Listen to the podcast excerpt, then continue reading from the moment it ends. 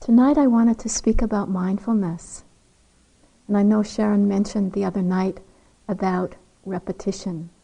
And I'm very aware that for all of you who sat the first six weeks, that if we are doing our job correctly, you've already heard a lot about mindfulness. And there is no advanced mindfulness training, so. but it's so basic. And it's what we need to work with over and over again. And I would like to remind us of one quality that happens, one thing that tends to happen when mindfulness is present. It's as if we experience things for the first time. So it, it allows the mind to be fresh, open, and available. And so I encourage us all to listen in this way tonight.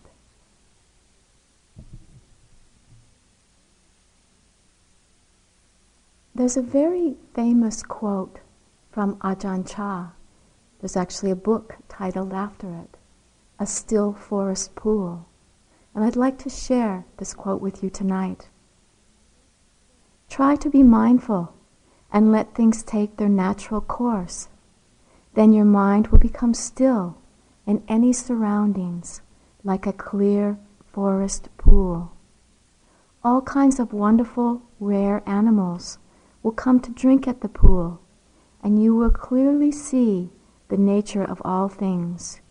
You will see so many strange and wonderful things come and go, but you will be still. This is the happiness of the Buddha.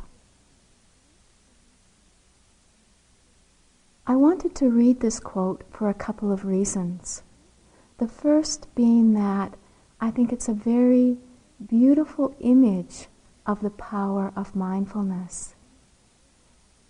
In it, we find the qualities of mindfulness that help to create this still forest pool. We find when mindfulness is present, there is a non reactivity in the mind, non judgment, non analysis, non identification.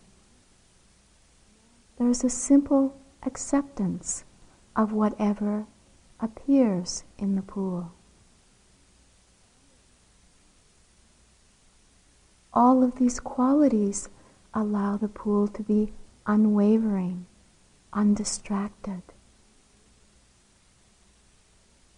Even the image in itself can be quite calming to bring to mind. The second reason I wanted to share this quote was because it was particularly poignant for me recently on my own retreat. I mentioned the other morning that I sat a self retreat uh, for about five weeks. And this retreat was up in the mountains of Vermont. I sat in a cabin where, for the whole time that I was there, I didn't see another human being. It was for me a really rare opportunity in life. But it didn't mean that I was alone. I found many creatures coming and staring into the still forest pool. There were squirrels, porcupines, deer, coyotes, a mouse, chipmunks, uh, just to name a few, many kinds of birds. And this was really who I shared my retreat with. And they came and they peered in my pool. And something struck me about this. I know Ajahn Chah wasn't speaking literally when he came out with this quote, but it resonated in the world I was living. Because when I hear this quote and bring it to mind, often the picture is so peaceful. And these beautiful animals come up and they stare into the pool one at a time. They come in perfect harmony and at ease and yet, what I noticed happening in the pool where I was was that there was many animals and they were screeching. It wasn't always peaceful. the cabin itself I stayed in, the roof of it at times sounded like it had a highway running over the top of it. And sometimes there was battles up there. Sometimes it was a slaughterhouse. There was um, some birds that used to kill their prey up there. And uh, then every day I would sit on my balcony and I nicknamed it Rodent Alley. it was really an alleyway for a number of squirrels running back and forth. and they were, they were characters. One in particular had this technique when he would go to run past me that he was very bold and brave. So he would charge at me till he got about two inches away and then he'd veer off. One day he became so bold that he came and started shredding the mat that I was sitting on.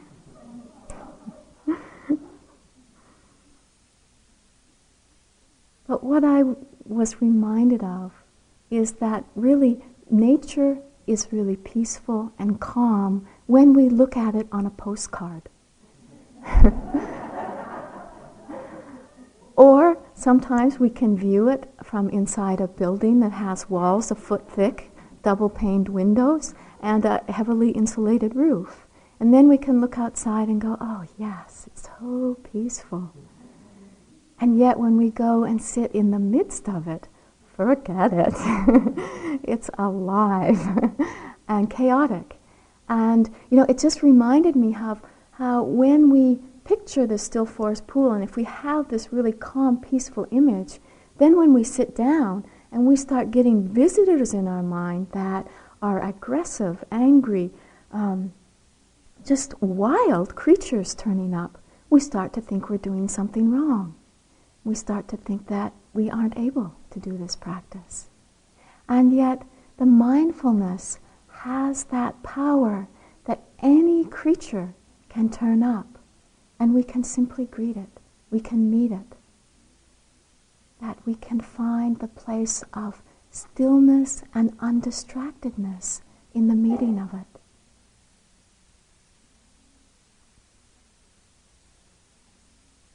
I have to admit that at one point I saw myself sitting there, you know, on Rodent Alley, all of these visitors coming by, and I remembered the three month retreat and just how still it gets in the hall.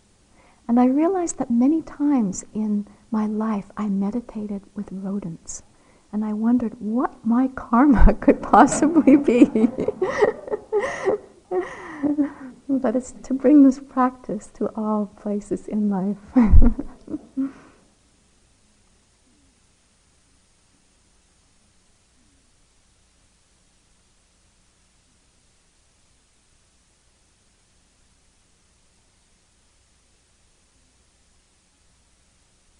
So tonight, talking about some of these qualities that mindfulness have, has, that makes it so strong, that makes it such a good friend to have. You know, the Buddha once called it one fortunate attachment. It's a, a factor of mind that we can really invite into our lives and spend time cultivating and developing.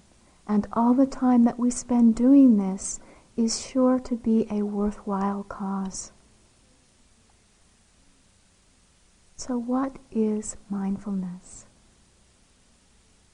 Mindfulness is being able to turn our attention to any experience of this body and mind without adding anything to the experience or taking anything away from it.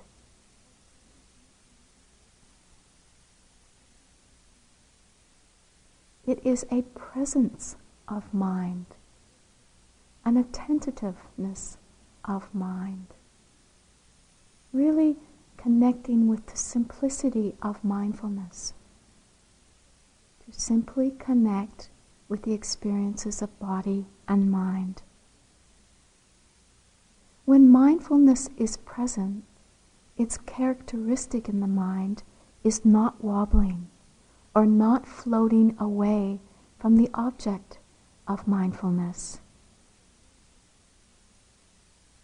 It may be that there are rapid successions of changing objects in the mind, but when mindfulness is present, there is a steadiness that can connect with these changing experiences. The mind is undistracted. And because of this, there is an absence of confusion or non forgetfulness. And it enables us to see things just as they are. Mindfulness also provides protection or guardianship. And mindfulness is present when there is strong perception.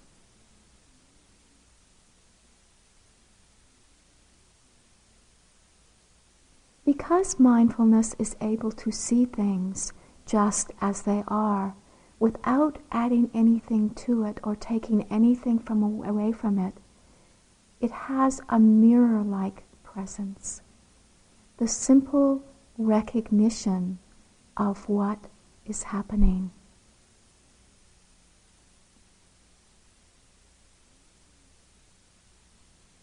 Mindfulness is able to do this because it is non conceptual.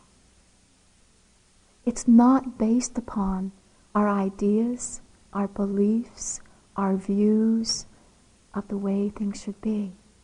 It's a direct meeting with experience, bare of all these concepts that we so often overlay on experience.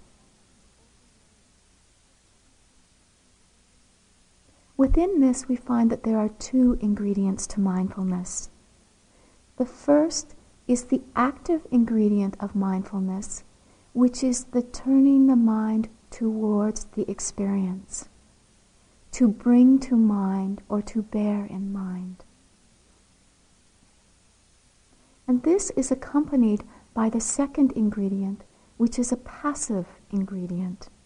And this is where we are able to see things just as they are. We are probably all aware of how, with the first ingredient of mindfulness, the bringing the mind or bearing in mind, the most difficult aspect of this is the memory to remember. Our habits of mind often have us dreaming or fantasizing about the future, or we get entangled in events that happened in the past, and often forget even where we are, what we're doing. You know, it happens not just here as we sit on the cushion, but in our daily lives, where so often we are simply not present to the experience in the present moment. And so we need to cultivate this memory to remember, this memory to come back, to connect right now.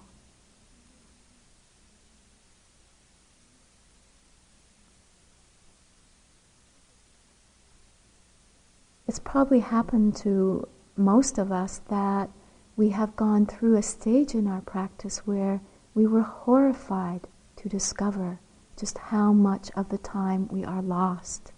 You know, for those of you who may have just come, you may have sat for even the first day thinking you were being somewhat mindful uh, a lot of the time, and then suddenly you start to notice there's more and more times when we're lost, and we might start to think that the um, we're getting worse in the practice, when it can be that actually we're just starting to notice how much of the time we are lost.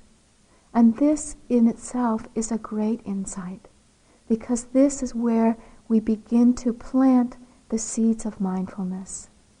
We begin to plant this memory to remember, this willingness to come back. Our practice becomes so much easier if from this place we don't judge ourselves harshly. We don't beat ourselves over the head saying, oh, you stupid idiot, here you are, lost again. But we simply recognize this as a moment of awakening, turning it from a moment of being lost to a moment of connecting again. And this comprises our practice. We do this over and over and over and over and over and over again.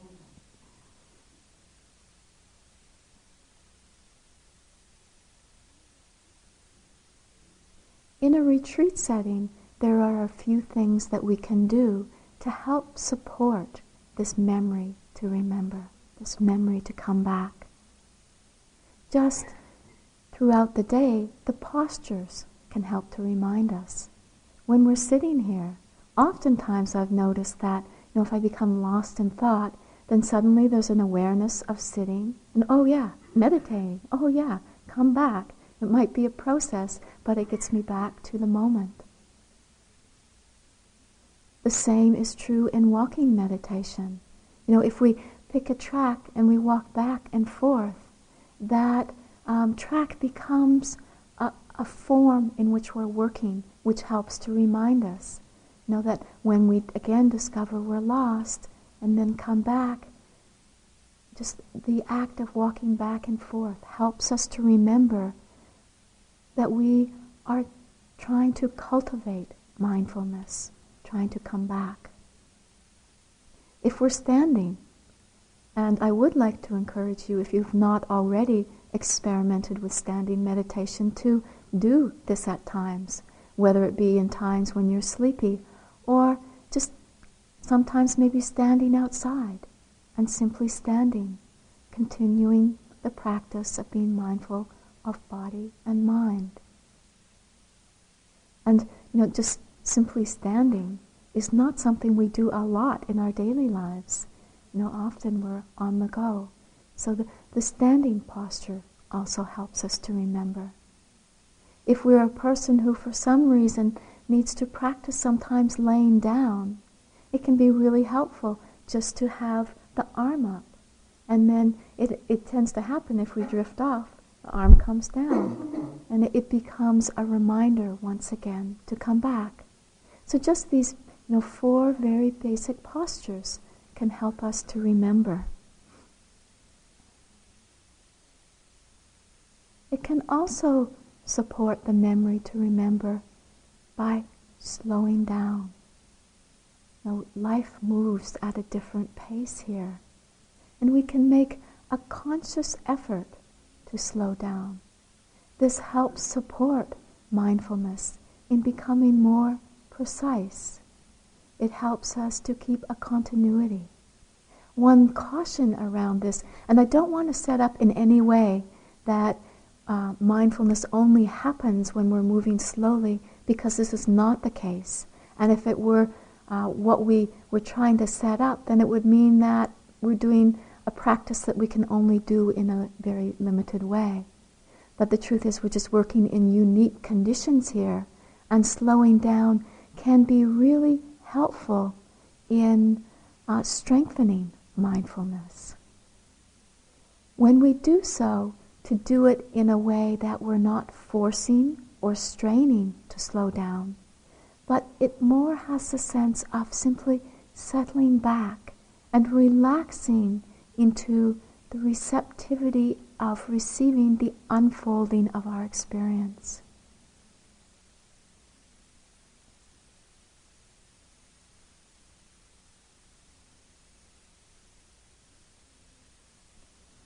As we move into daily activities, the challenge to remember becomes more difficult.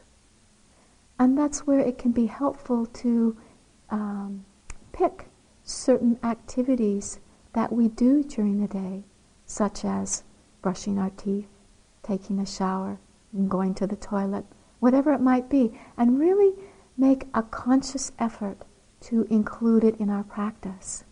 Now, sometimes we think, oh yeah, I'll be mindful all day, but that becomes such a huge period of time, and we start to feel discouraged when we can't actually do it. So, if we can put some touchstones in our daily activities, it can be really helpful. And at those times, it's pausing before we begin the activity, collecting the energy, and strengthening the motivation to remember. Inside the staff dining room, on the door that connects to the front foyer there, there's a little sign that says, the pause that remembers. And that's really, you know, any activity that we can bring that pause to, that reminds us to bring a care to the doing of that activity.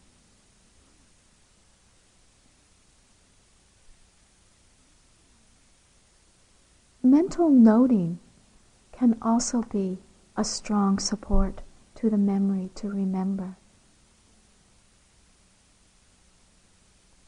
I'd like to speak just a little bit about noting. I know it's not a technique or tool that we all use, and it is really just that a tool of practice and not the essence of practice. But it is a tool that can be very helpful. In my own practice, I noticed that it was very helpful in turbulent waters when strong emotions were arising. That by bringing in noting, it helped to bring in that non judgmental awareness that could enable me to stay with the changing process.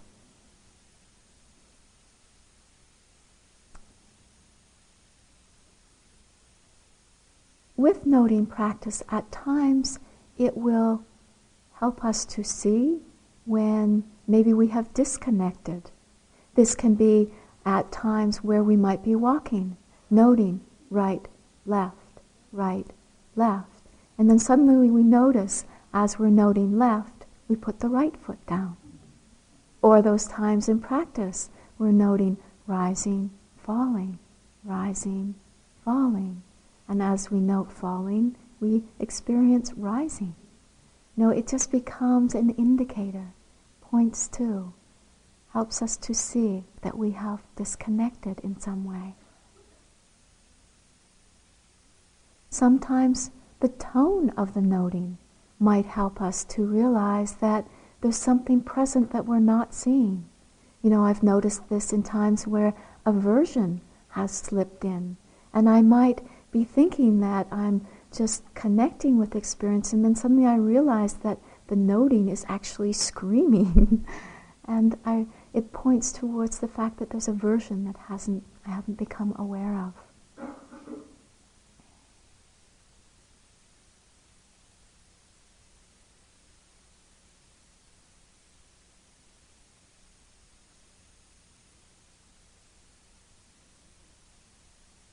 There will be times when we may be really struggle, struggling with this memory to remember. Times when maybe our experience is so painful, we don't want to come back. Why do we want to feel this? No, and so we move into the habits of mind, habits of disconnection, habits of getting lost in some fantasy that will take us away from the situation we find ourselves in. And at these times, we will find the need to have compassion, which has been spoken about in the last few days, where we really hold the totality of this experience with a care. So we start to bring a caring attention to the experience. And we let this be infused by our motivation for practice why it is that we practice. And all of us must have come here with some sense of a deep caring. Because this really isn't a practice you do for the fun of it. it doesn't have that appeal. So, you know, there is some strong motivation that brought each one of us here. And so at those times when we're struggling with this memory to remember, we can take a moment to reflect on what is our motivation and letting the energy of that motivation infuse the attention that we bring to our practice.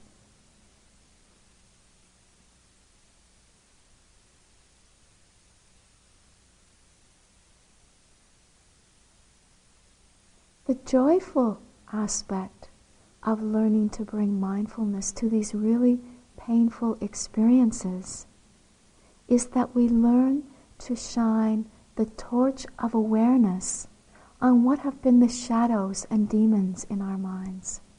We learn to bring these shadows and demons out into full light, and it dispels all of the fantasies, all of the images, all of the delusion that may have been present with these mind states or experiences.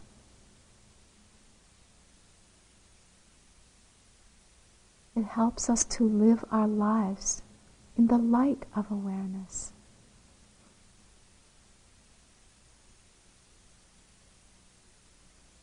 This, uh, so this is talking about the first ingredient of mindfulness, the memory to remember.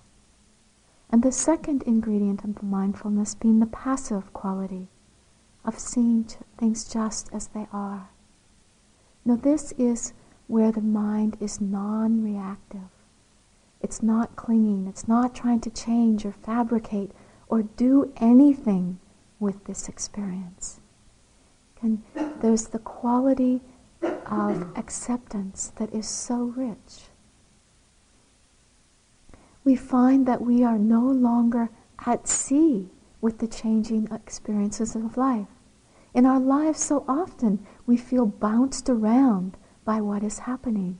You know, what happens to us, what arises in our mind, our body, it feels so turbulent at times. And mindfulness, this receptive quality, helps bring the steadiness, the acceptance. I remember back to my first retreat where, you know, there were so many moments when I wasn't mindful. And then there would just be a moment of hearing or a moment of seeing or a moment of touching. And it was so simple. It was such a relief.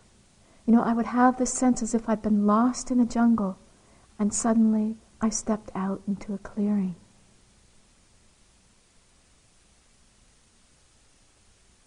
So it can be a great relief when we experience moments of mindfulness.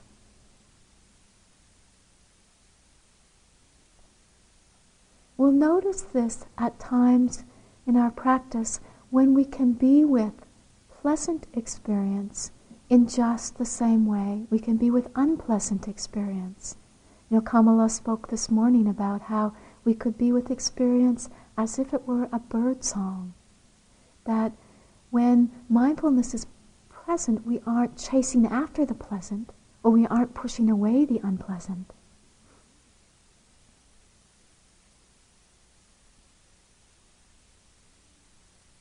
It's really bringing their attention to our experience, their attention that is so freeing, that relieves us of so much of the burden that we carry.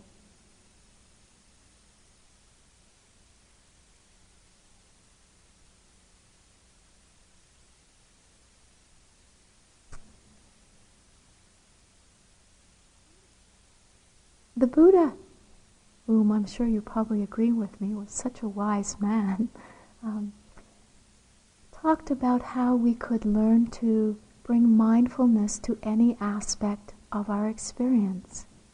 And he described this in the way of developing what's called the four foundations of mindfulness. The first of these foundations of mindfulness is mindfulness of the body. We tend to work with this a lot in our practice.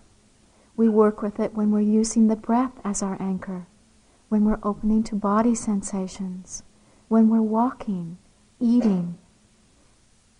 There's many times throughout the day where we use the body as our anchor.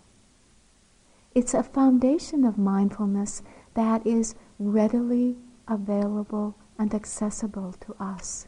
So it makes a lot of sense to work a lot with this foundation of mindfulness.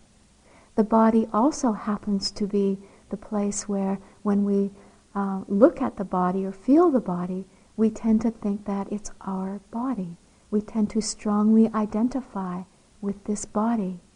So it becomes very valuable to pay close attention to the body in its changing elements. The second foundation of mindfulness is mindfulness of feelings, And when it's expressed as mindfulness of feelings, it doesn't refer to feelings as we usually think of them, as being emotions or mind states. It's referring to the pleasant, unpleasant, or neutral quality that is present in each experience. It's a very important aspect of experience to become aware of because so much of our habits of mind are moving towards the pleasant, moving away from the unpleasant, and simply spacing out when uh, experience is neither pleasant or unpleasant.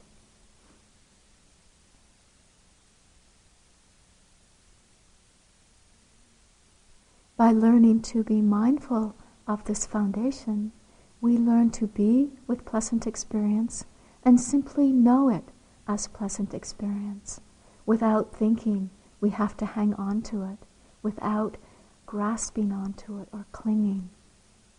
We can allow it to arise and pass away again. And with unpleasant experience, we also see into the changing nature of this unpleasant experience. Now, in our, our lives, the habit is so strong. When things aren't right, I'm out of here. Know, we just go. I mean, even in our daily lives, simple things such as we're sitting somewhere and we feel an unpleasant sensation. Without thinking about it, what we'll do is we'll move. And the sad part is that we often live our life this way. And so it means when we face difficulty, out of here. Difficulty relationship, out of here.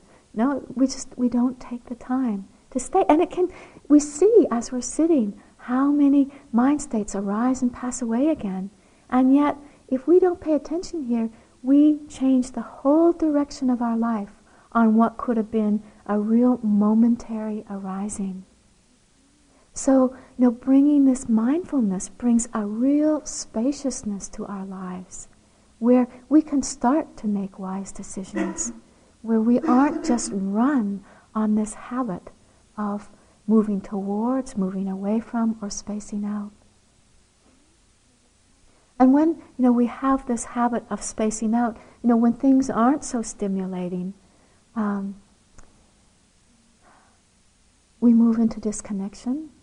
We also can create the habit of wanting to seek out a high or a low, and you know we can get really addicted to a life of intensity. But by learning to be present, wakeful, alert, when experience is not so uh, strong, it allows us to stay awake, alert, and not dependent upon changing conditions. It can be a whole new way of life.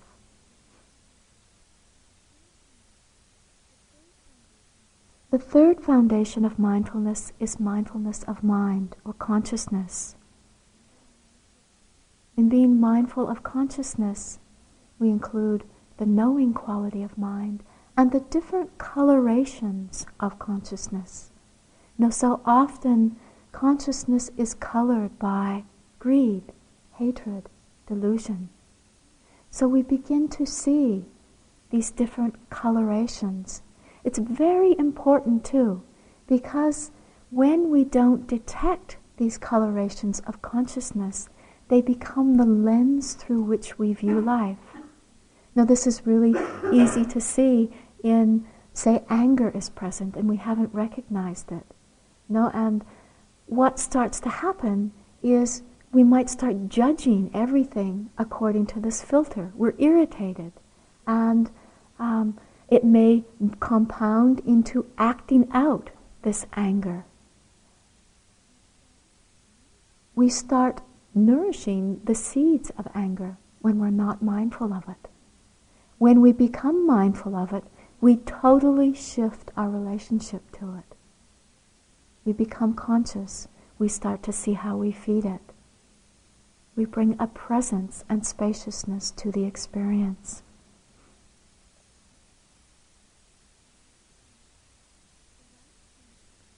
The last foundation of mindfulness is mindfulness of Dhammas. This is often translated as mind objects. This tends to create some confusion as in mindfulness of Dhammas, we are not only being mindful of objects that are mental, but also of physical experience. Uh, Bhikkhu Bodhi, who recently translated the Samyutta Nikaya, translated mindfulness of Dhammas as mindfulness of phenomena. In the suttas, when there's the description of mindfulness of Dhammas, what we find is that there are a number of lists that the Buddha gave. In these lists that appear in mindfulness of Dhammas, we find that we learn to pay attention to the hindrances, to the five aggregates or the five places of clinging, to the seven factors of enlightenment. We begin to pay attention to the experiences that we have through our sense doors. This begins to culminate in a deep understanding of the Four Noble Truths. And don't think that you have to remember all of these lists to be mindful of Dhammas. Because what happens when we do this practice is that we begin to see things just as they are. And this is what this foundation of mindfulness points towards. We begin to understand the function of these different aspects of experience. I would like to share with you something from the Samyutta Nikaya that expresses just how important the Buddha thought the establishment of the four foundations of mindfulness is. I really want to share something of the suttas with you because I know for myself in sitting self retreats that um, when there's no teacher available, I often turn towards the suttas for my inspiration. And something that I've come to see is that they can have this bolt of lightning type effect on me. I experienced it in my last retreat where it was the second day of my retreat and it was the end of the day and I was starting to whimper a little bit. And so I thought, okay, read a sutta. I read a sutta, and I don't remember which one it was at this time, but I read the sutta, and it had that bolt like effect. And all of a sudden, it was like, okay, cut the whimpering, cut the sniveling, get on with it. And you know why I find that is because the Buddha, through his immense compassion, was so uncompromising in um, encouraging us to be true to our hearts and minds, true to ourselves in bringing forth the light of truth. He was uncompromising, and you know he kept saying, "If it was was not, if it were not possible, I would not ask you to do it." And so for me, he the suttas can often bring about a lot of inspiration. And so I share this one with you about the importance of the four foundations of mindfulness, or it's actually part of a sutta.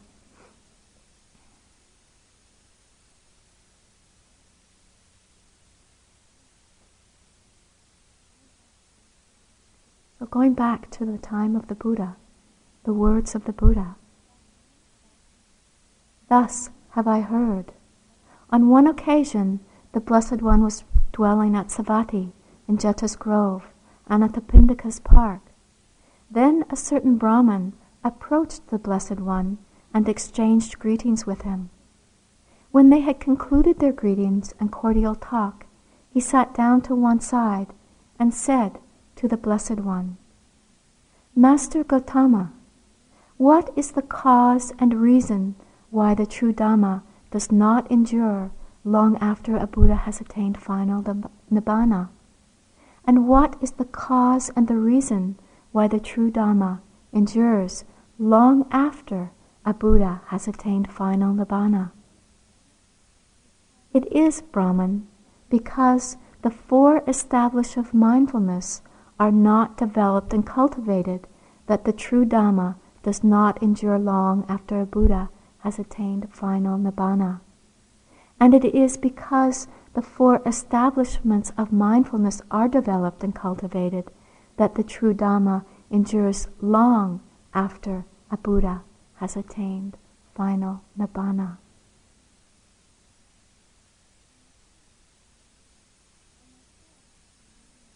For myself, in reading that, it was quite powerful. One thing that came to mind was the feeling of responsibility, wanting to keep the true Dhamma alive in the world.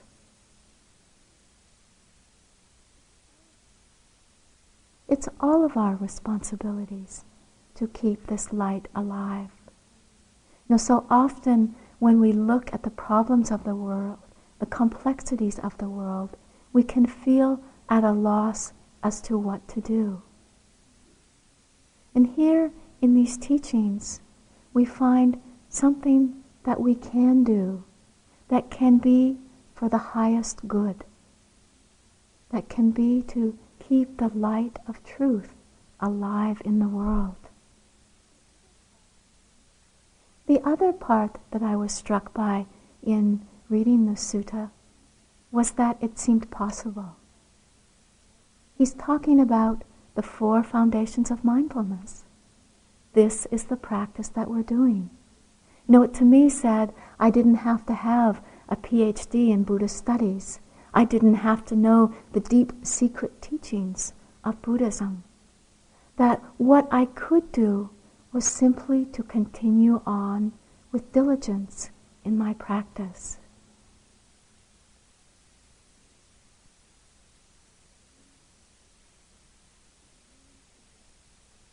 So, learning to work with these four foundations of mindfulness. Remembering that they are all just aspects of the experience of this body and mind and that we can bring mindfulness in at any point in our lives.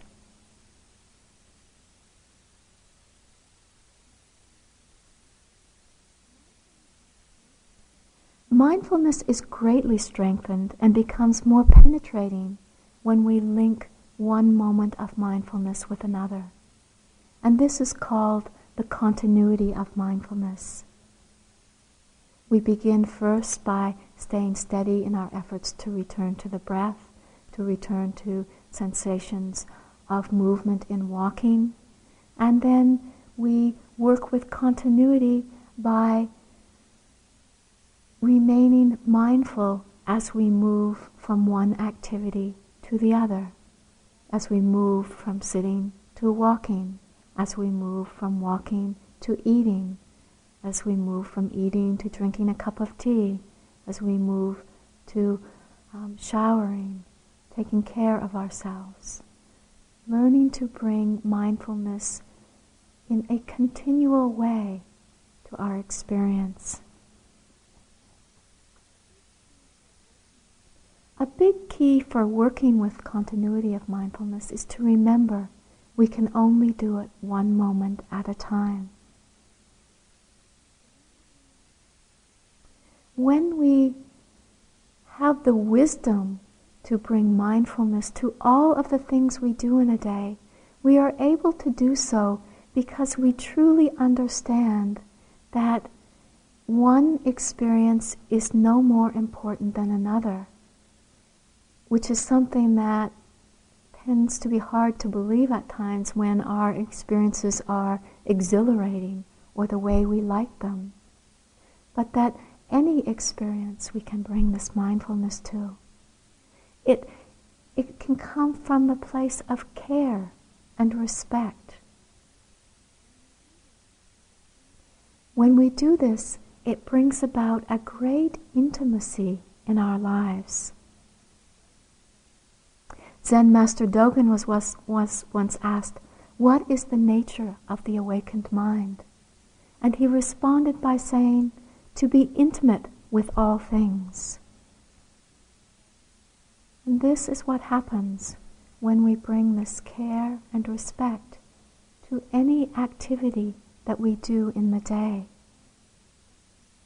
This is a poem that expresses to me this intimacy. It's by John Moffitt.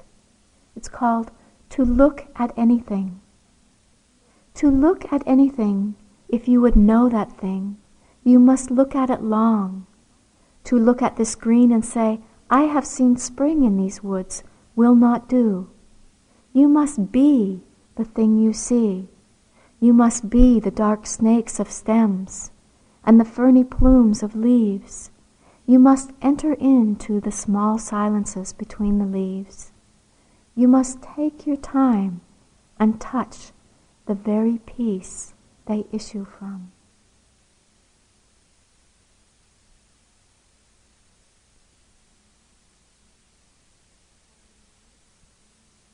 This poem reminded me of my retreat. Know, as many of you, I was sitting in the peak of autumn, watching the changes, watching the leaves turn color, things fall, the animals scurrying. As we all know, it's such a beautiful time of the year here. At some point on my retreat, I just kind of reflected on what it was like to sit in autumn.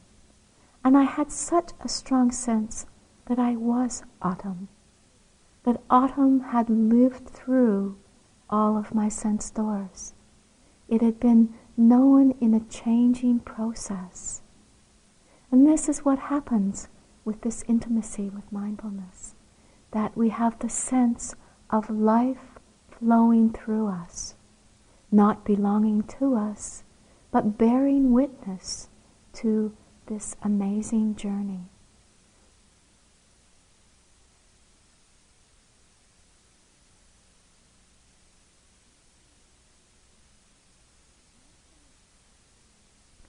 Mindfulness is also known for its protective quality. And this protective quality operates in a couple of different ways. It helps us because we pay attention to what we're doing. We begin to see actions which lead to suffering and actions which lead to the alleviation of suffering.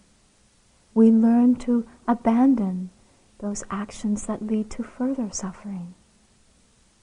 So it helps us to it helps to protect us from harming ourselves, and it helps us to be protected from harming others.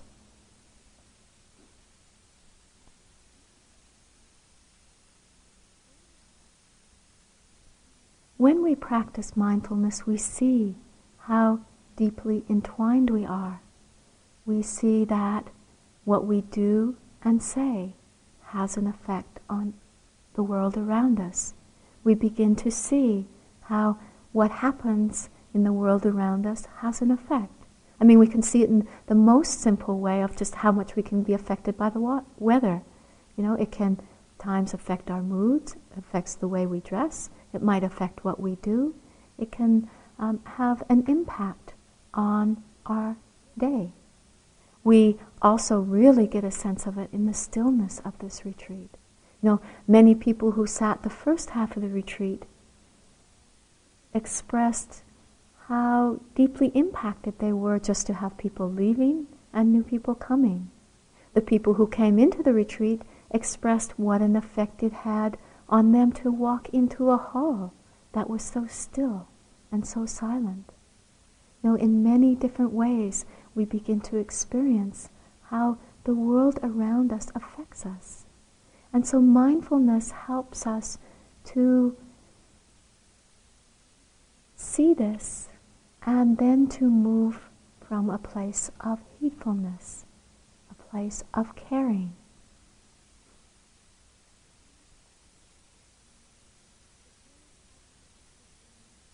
It really helps us to bring an impeccability into our life because it is continually guiding us continually giving us feedback. It helps us to li- move towards living a life of non harming. Mindfulness is also considered a protector because it works in conjunction with many other factors of mind. You know, one example of this is it works in conjunction with, with what's called the five spiritual faculties. These are faith, energy, mindfulness, concentration, and wisdom. And one of the ways that mindfulness protects is that when it is present, we begin to see when the other factors may be moving out of balance, when one is diminishing.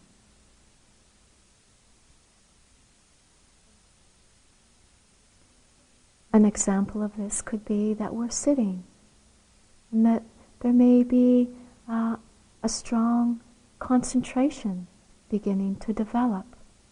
But that concentration uh, might not be balanced with energy, and so we start feeling quite sluggish or sleepy within the concentration. We get what's called sinking mind. And when, mindfulness is present, then we, we begin to see this. And we recognize that the factor of energy is not present. And just often in the simple recognition of this, it has an energizing quality in itself. So, mindfulness helping to protect us both in our actions, in our thoughts, helping to protect us from thoughts that lacerate or pierce the mind. We begin to see mind, difficult mind states arise, and we learn to not nourish them, not feed them. And in this way, mindfulness protects us. And mindfulness supporting us in the cultivation and development of factors of mind that lead to awakening. Mindfulness is actually said to be the master key, the key through which we come to know the mind. In coming to know the mind, we begin to see that which leads towards suffering and that which leads towards the end of suffering. We discover through mindfulness the path to free the mind.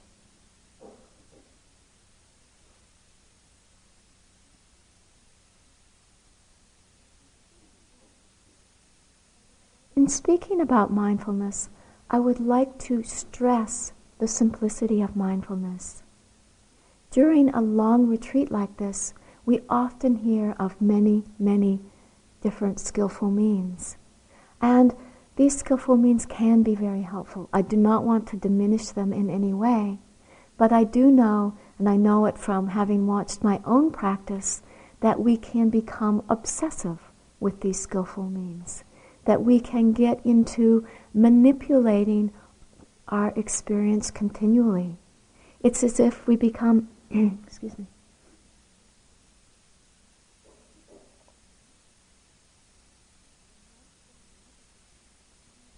A master navigator of a spaceship, which, if we're only manipulating our experience continually, is we'll find is tied to the launch pad.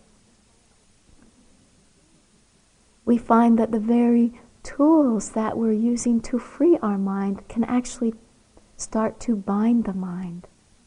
So, in our practice, to remember mindfulness is simple. In a moment of seeing, to know seeing. In a moment of tasting, to know tasting. In a moment of touching, to know touching. In a moment of thinking, to know thinking.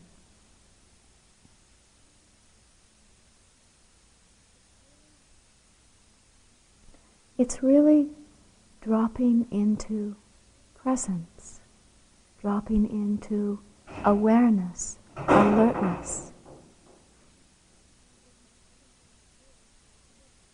In the retreat that I did, just did, there was a phrase that helped me to remember this over and over again.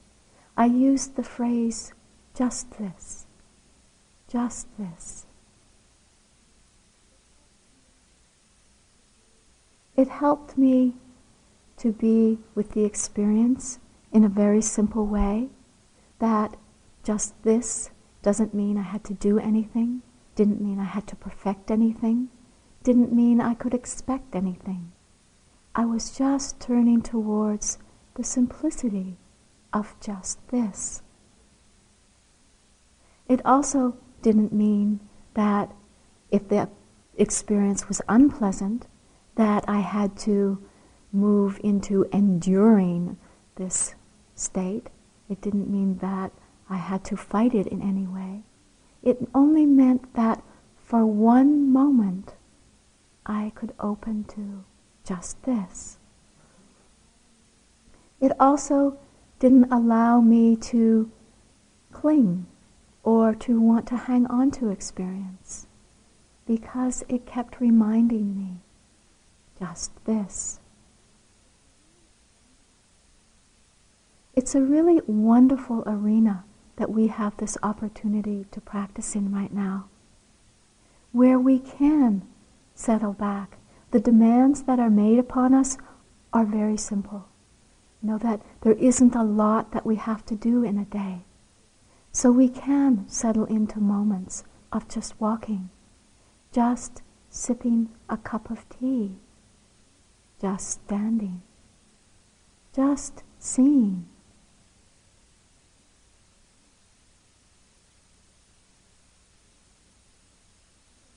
This brings about the steadiness of mind that is able to open to all aspects of experience. It allows all of the creatures that we find appearing in our minds to be held, not to be rejected, to be accepted. It allows us to come in contact with the still forest pool. So let's just sit for a moment.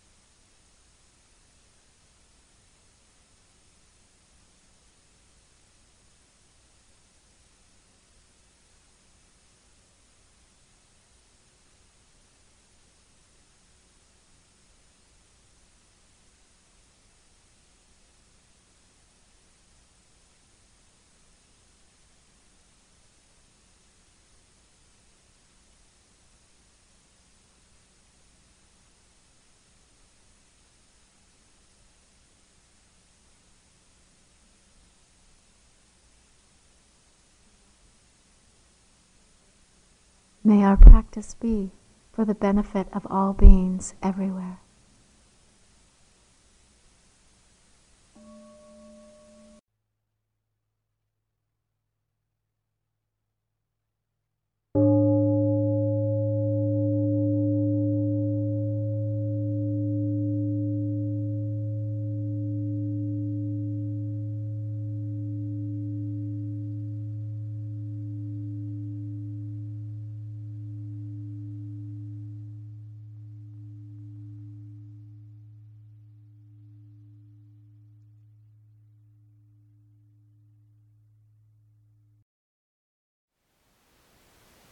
Thank you for listening. To learn how you can support the teachers and Dharma Seed, please visit dharmaseed.org slash donate.